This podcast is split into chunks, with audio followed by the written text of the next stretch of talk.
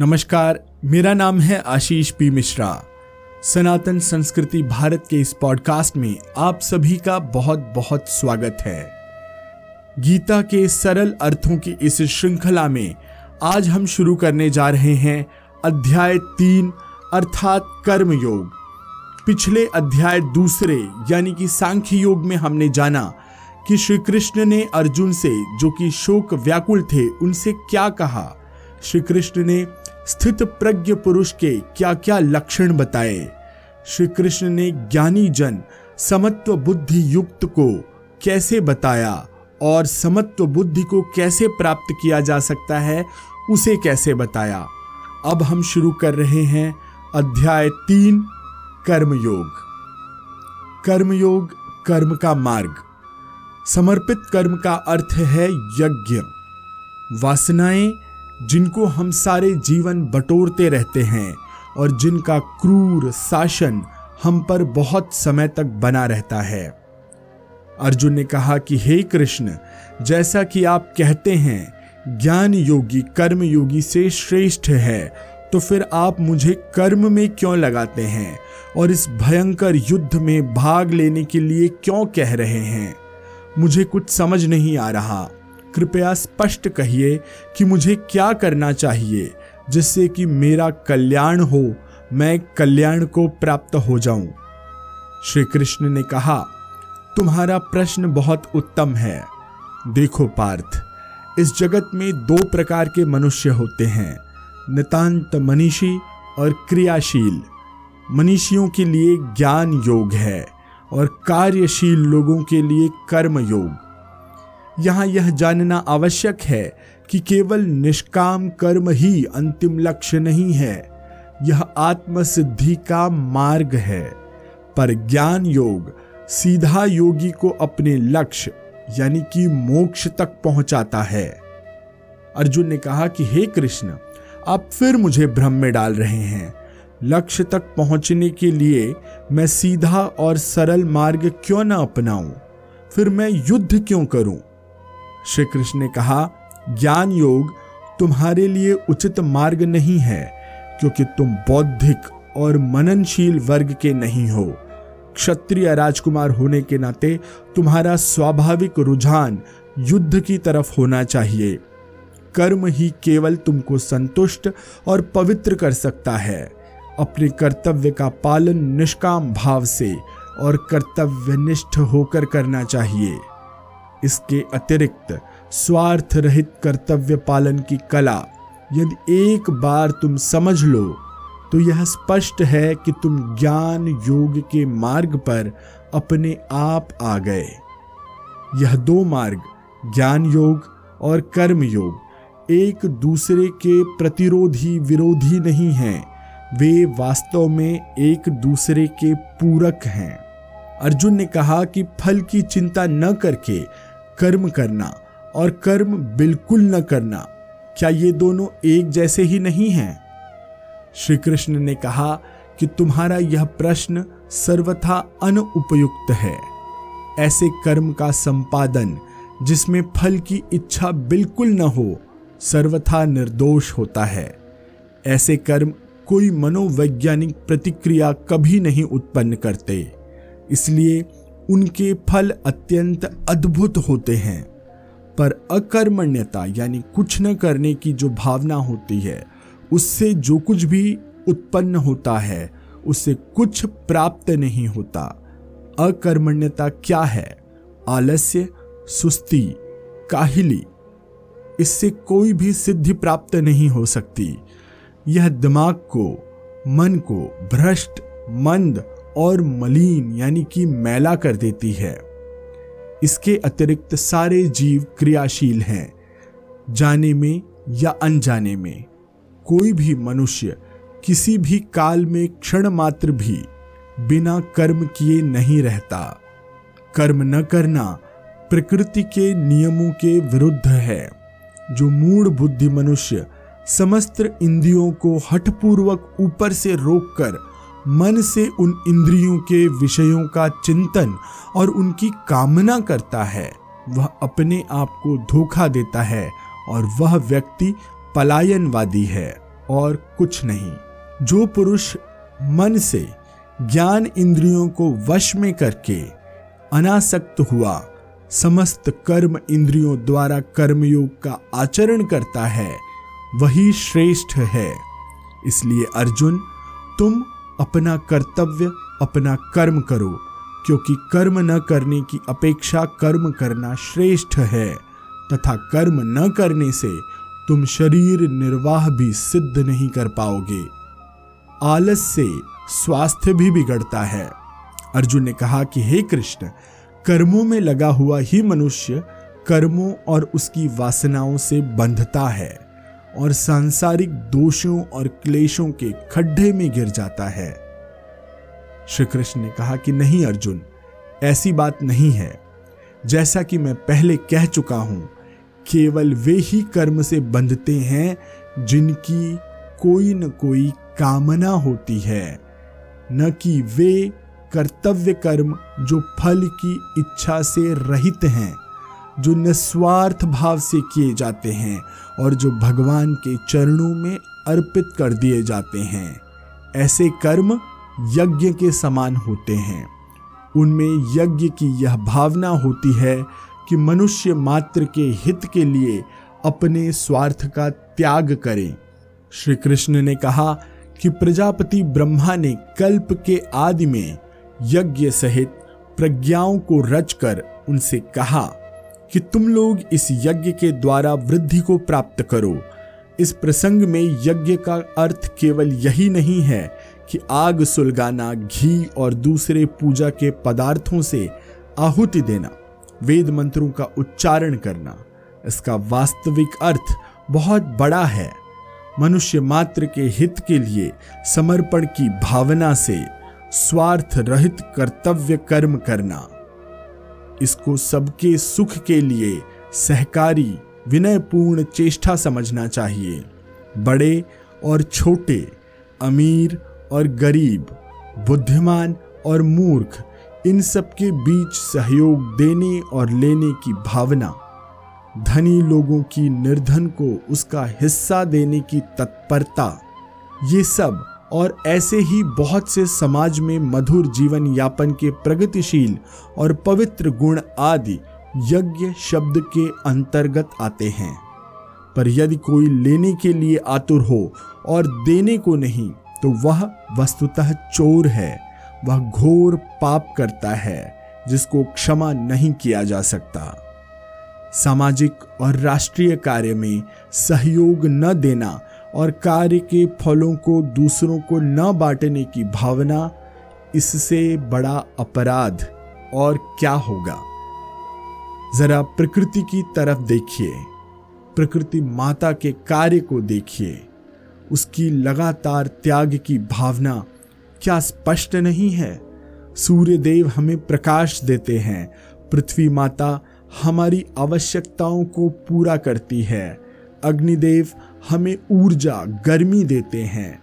क्या कभी वे हमसे बदले में कुछ मांगते हैं? वैदिक काल में इस देने और लेने की भावना का दर्शन हम खूब कर सकते थे। देवताओं को यज्ञ के द्वारा तुष्ट किया जाता था। यज्ञ से तृप्त होकर वे पानी बरसाते थे। वर्षा से भूमि उपजाऊ होती थी और खूब अन्न पैदा होता था। अन्न खाकर लोग समृद्ध होते थे। इस प्रकार यज्ञ एक स्वार्थ रहित कर्म है। समृद्धि और वृद्धि ऐसे समर्पित कर्मों से स्पष्ट फल देती है। इनके फल स्पष्ट हैं। वस्तुतः हमारे अंदर जो अच्छाई है, वही ऐसे कर्म करवाती है। कर्म करने की यह शक्ति हमको ब्रह्मा जी ने दी है। हम कह सकते हैं कि ब्रह्म ही सृष्टि के रूप में व्यक्त हुआ है। इसलिए ऐसे स्वार्थ रहित कर्मों में हम ब्रह्म की ही झलक देखते हैं, रूप देखते हैं। सर्वव्यापी परम अक्षर परमात्मा सदा ही यज्ञ में प्रतिष्ठित है। अतः हमें निरंतर आसक्ति से रहित होकर अपने हित के लिए और मनुष्य मात्र के हित के लिए सदा कर्तव्य कर्मों को भली भांति करना चाहिए। जहाँ कहीं भी यज्ञ किया जाता है, वहीं परमात्मा विद्यमान है। अर्जुन ने कहा कि, हे कृष्ण, क्या सभी लोगों को इस मार्ग पर चलना चाहिए? श्री कृष्ण ने कहा, नहीं।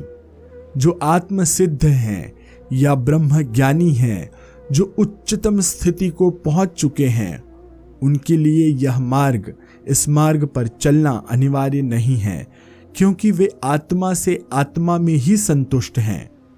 इसलिए कर्म करना या न करना उनके लिए एक जैसा है, समान है। उनको कर्म से कुछ भी प्राप्त करना बाकी नहीं रह गया है, क्योंकि उनका अहम भाव, अहंकार मिट चुका है। अहंकृत व्यक्तित्व भी समाप्त हो चुका है। वे किसी पर किसी बात के लिए निर्भर नहीं होते। वे इन सब सीमाओं को पार कर चुके हैं। परंतु अर्जुन, तुम्हारी बात अलग है। तुम अभी भी जिज्ञासु हो। तुमको अपने सब कर्म मेरे चरणों में समर्पित करके अपने कर्तव्य का पालन करना चाहिए। श्री कृष्ण ऐसे ज्ञानियों का उदाहरण देते हैं, जिन्होंने स्वार्थ रहित कर्म, कर्तव्य पालन के द्वारा आत्मसिद्धि प्राप्त की। श्री कृष्ण कहते हैं कि जनक आदि ज्ञानी जन भी आसक्ति रहित कर्म के द्वारा ही परम सिद्धि को प्राप्त हुए थे। तुमको भी उन ज्ञानी राजाओं के पंथ का, पथ का अनुकरण करना चाहिए। हे पार्थ, उठकर खड़े हो जाओ। अनीति पर विजय प्राप्त करो और इस प्रकार औरों को सुखी और सुरक्षित करो। फिर भी अर्जुन, तुम मेरी बातों से संतुष्ट नहीं दिख पड़ते। अच्छा जरा मेरे जीवन पर दृष्टि डालो। जन्म से ही मैं पवित्र स्वार्थ रहित सेवा का जीवन व्यतीत कर रहा हूँ।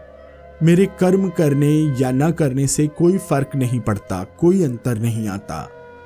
कर्म के द्वारा मुझे कुछ प्राप्त नहीं करना है।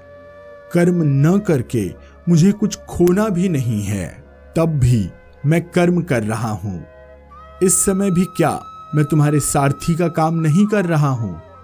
अर्जुन ने कहा कि, हे कृष्ण, मैं आपकी बात को भली भांति समझ रहा हूँ, पर प्रश्न यह है कि आप कर्म करने में लगातार इतना परिश्रम क्यों करते हैं?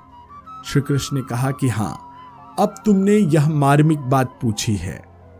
श्रेष्ठ पुरुष जो जो आचरण करता है अन्य लोग भी वैसा वैसा ही आचरण करते हैं।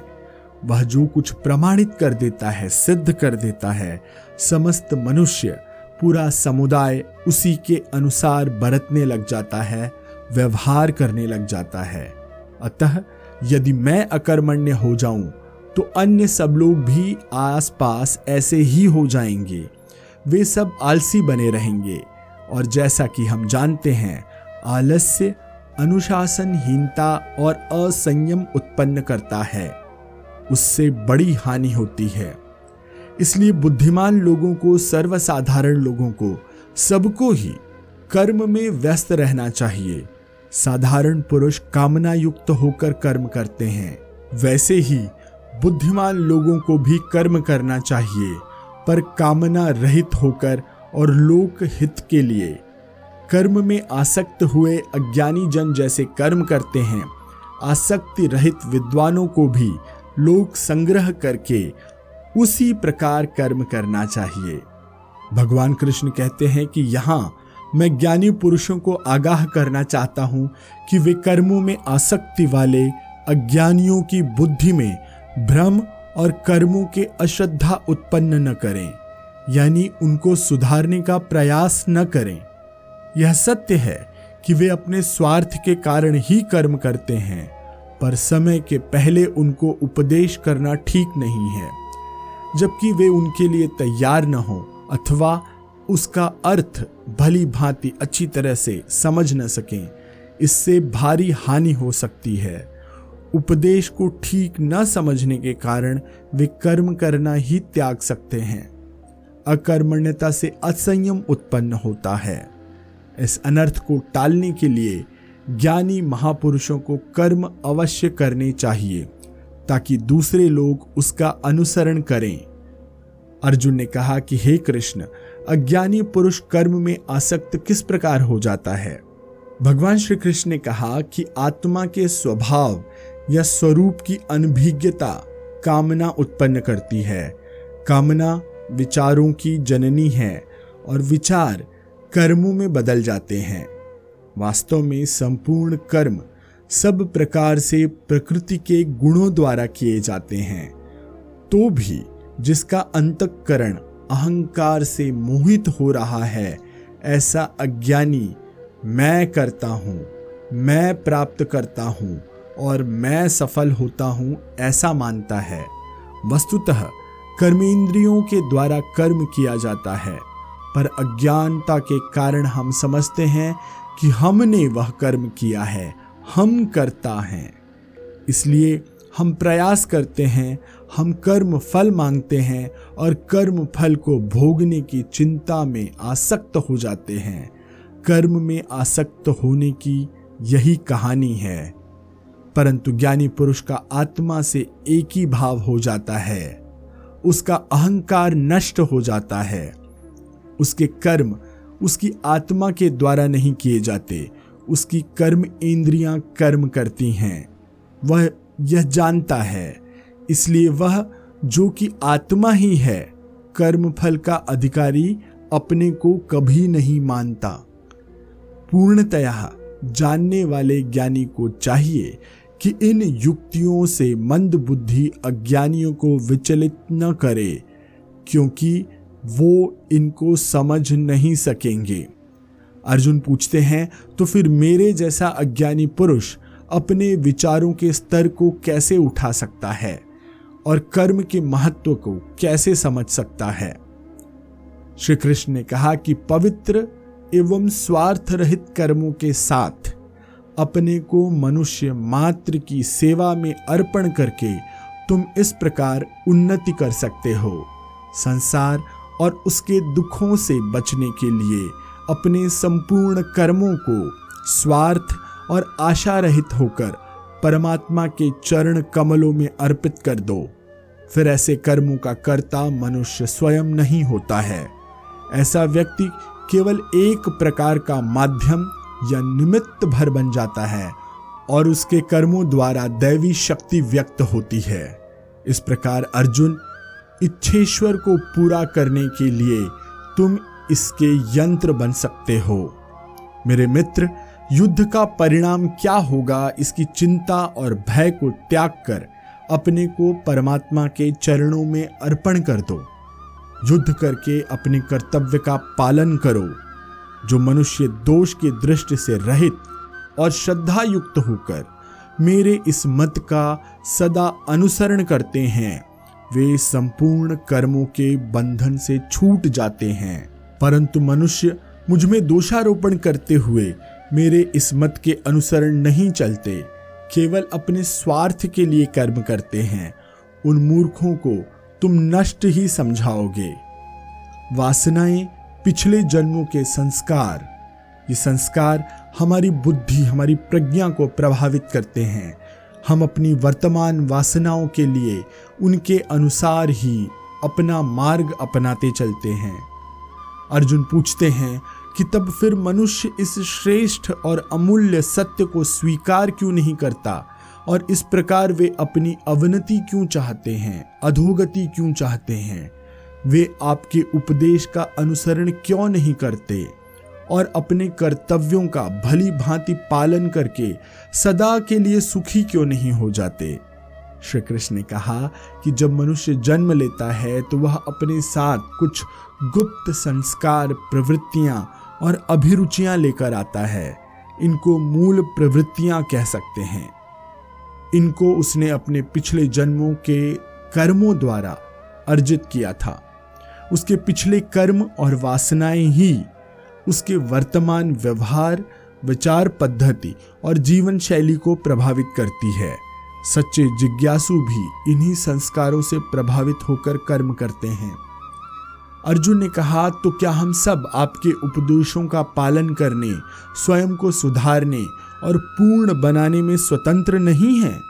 सभी प्राणी यदि अपने वर्तमान स्वभाव के परवश हुए, कर्म करते हैं जैसा कि आप कह रहे हैं तो क्या आपके उपदेश निरर्थक हो जाते हैं? भगवान ने कहा कि मनुष्य अवश्य अपने को सुधार सकता है। सभी इंद्रियों के भोगों में स्थित जो राग है, द्वेष है, मनुष्य को उन दोनों के वश में नहीं होना चाहिए, क्योंकि वे दोनों ही उसके कल्याण मार्ग में विघ्न डालने वाले बहुत महान शत्रु हैं। और उसको दुख के नरक में ले जाते हैं। मनुष्य का मन उसकी वासनाओं के खेल का मैदान है। अगर हम वासनाओं की वृद्धि न होने दें, स्वार्थयुक्त कर्मों को त्याग कर हम ऐसा कर सकते हैं तो धीरे धीरे हमारा मन निर्मल हो जाता है और हमारा अहम भाव, अहंकार का जो भाव है, वो नष्ट हो जाता है। इसलिए मेरे मित्र, वर्ण आश्रम, स्वभाव और परिस्थिति के अनुसार जो कर्म तुम्हारे लिए उचित हो, वही तुमको करना चाहिए। वह सब कर्म स्वार्थ रहित, फल की आशा से रहित और परमात्मा को समर्पित होना चाहिए। इस प्रसंग में यह बात भली भांति समझ लेनी चाहिए कि कोई भी धर्म किसी दूसरे धर्म से न तो ऊँचा है और न नीचा। तुम्हारे आध्यात्मिक विकास के लिए तुम्हारा धर्म, तुम्हारा स्वधर्म श्रेष्ठ है। इसी का पालन कर तुम पारंगत हो सकते हो। अगर अपने कर्तव्य पालन में मृत्यु का सामना भी करना पड़े तो उसको खुले दिल से स्वीकार करना चाहिए। इस दशा में मृत्यु परधर्म पालन के प्रचुर लाभ से श्रेष्ठ है। अर्जुन तुम क्षत्रिय हो। तुम्हारा कर्तव्य युद्ध करना और शासन करना है। यदि तुम ब्राह्मण के धर्म या कर्तव्य, जो कि वेद अध्ययन, शिक्षा, ध्यान आदि का पालन करने लगोगे तो असफलता मिलेगी। अर्जुन पूछते हैं कि, हे कृष्ण, मनुष्य स्वयं न चाहता हुआ भी किससे प्रेरित होकर, विवश होकर पाप का आचरण करता है? ऐसा देखा गया है कि मनुष्य अपनी इच्छा, अपने विचार, धर्म के विरुद्ध भी पापाचार में प्रवृत्त हो जाता है, लग जाता है। श्री कृष्ण ने कहा कि हाँ यह ठीक है। सभी प्राणियों में दोहरा व्यक्तित्व होता है। हम सब में अच्छाई और बुराई भिन्न भिन्न अनुपात में मिश्रित है। जब किसी के मन में उसके अच्छे स्वभाव के कारण भले विचार आते हैं वह अच्छे कर्म करने की सोचता है। उसी समय उसका बुरा स्वभाव उसको बिल्कुल उल्टी दिशा में खींचता है। अर्जुन इस शुद्रता को अज्ञान ही कहा जाएगा। इससे काम, कामना, इच्छा उत्पन्न होती है और काम से क्रोध उत्पन्न होता है। यही विषय वृत्ति यही कुचक्र सारी कुचेष्टा का कारण है। काम सब बुराइयों की जड़ है और हमारा सबसे बड़ा बैरी, सबसे बड़ा दुश्मन काम की भावना है। इसको अवश्य जीतना चाहिए। जिस प्रकार धुएँ से अग्नि, मैल से दर्पण और जेर से गर्भ ढका रहता है, वैसे ही काम के द्वारा ज्ञान ढका रहता है। अर्जुन ने कहा कि काम पर जो कि हमारा सबसे बड़ा शत्रु है, आक्रमण करने का और उसको नष्ट करने का क्या उपाय है? श्री कृष्ण ने कहा कि इंद्रियाँ, मन और बुद्धि ये सब क्रूर बैरी के वासना स्थान है। यह काम इन मन बुद्धि और इंद्रियों के द्वारा ही ज्ञान को आच्छादित करके ढक करके जीवात्मा को मोहित करता है।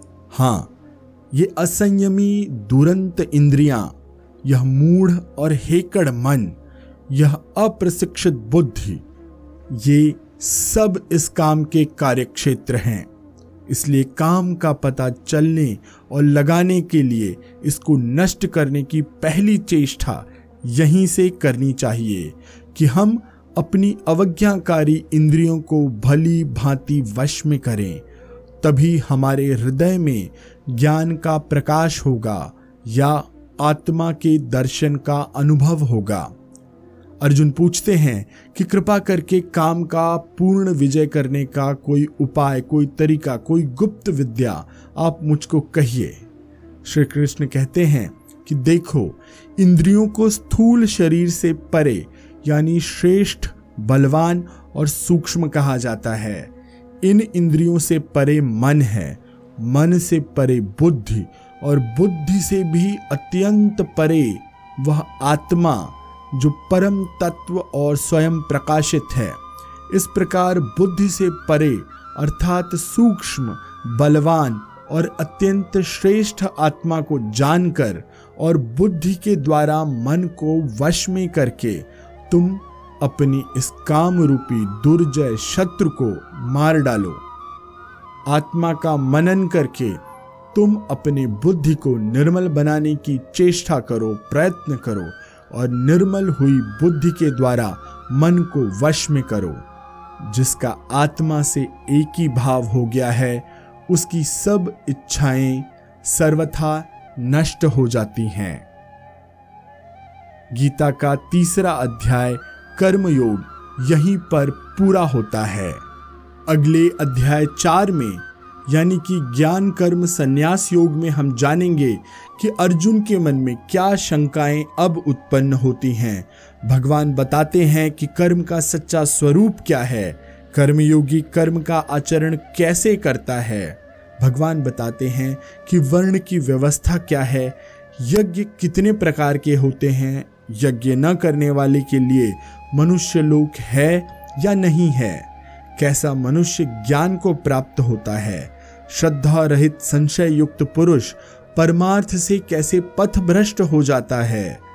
भगवान इस अध्याय में बताते हैं कि वह सर्वश्रेष्ठ उपाय कौन सा है, जिसके द्वारा मनुष्य कर्ता और अकर्ता दोनों साथ साथ हो सकता है। आज का यह अंक आपको कैसा लगा, हमें ज़रूर बताइएगा। हमारे इस पॉडकास्ट को आप जिस भी प्लेटफॉर्म पर सुन रहे हैं, वहाँ हमें लाइक करिए शेयर करिए और कमेंट ज़रूर करिएगा। आपके कमेंट से हमें जोश और उत्साह मिलता है। गीता श्रृंखला के पिछले दो अंकों पर आपने जो भरपूर आशीर्वाद और प्यार दिया है, उसके लिए मैं बहुत बहुत आभारी हूँ। आप हमें इंस्टाग्राम और यूट्यूब पर भी फॉलो कर सकते हैं। हमारी आईडी है सनातन संस्कृति भारत। मिलते हैं अगले अंक में और जानेंगे अध्याय चार में भगवान श्री कृष्ण ने क्या बताया है। तब तक के लिए मुझे, यानी आशीष पी मिश्रा को आज्ञा दीजिए। धन्यवाद, नमस्कार। जय श्री कृष्ण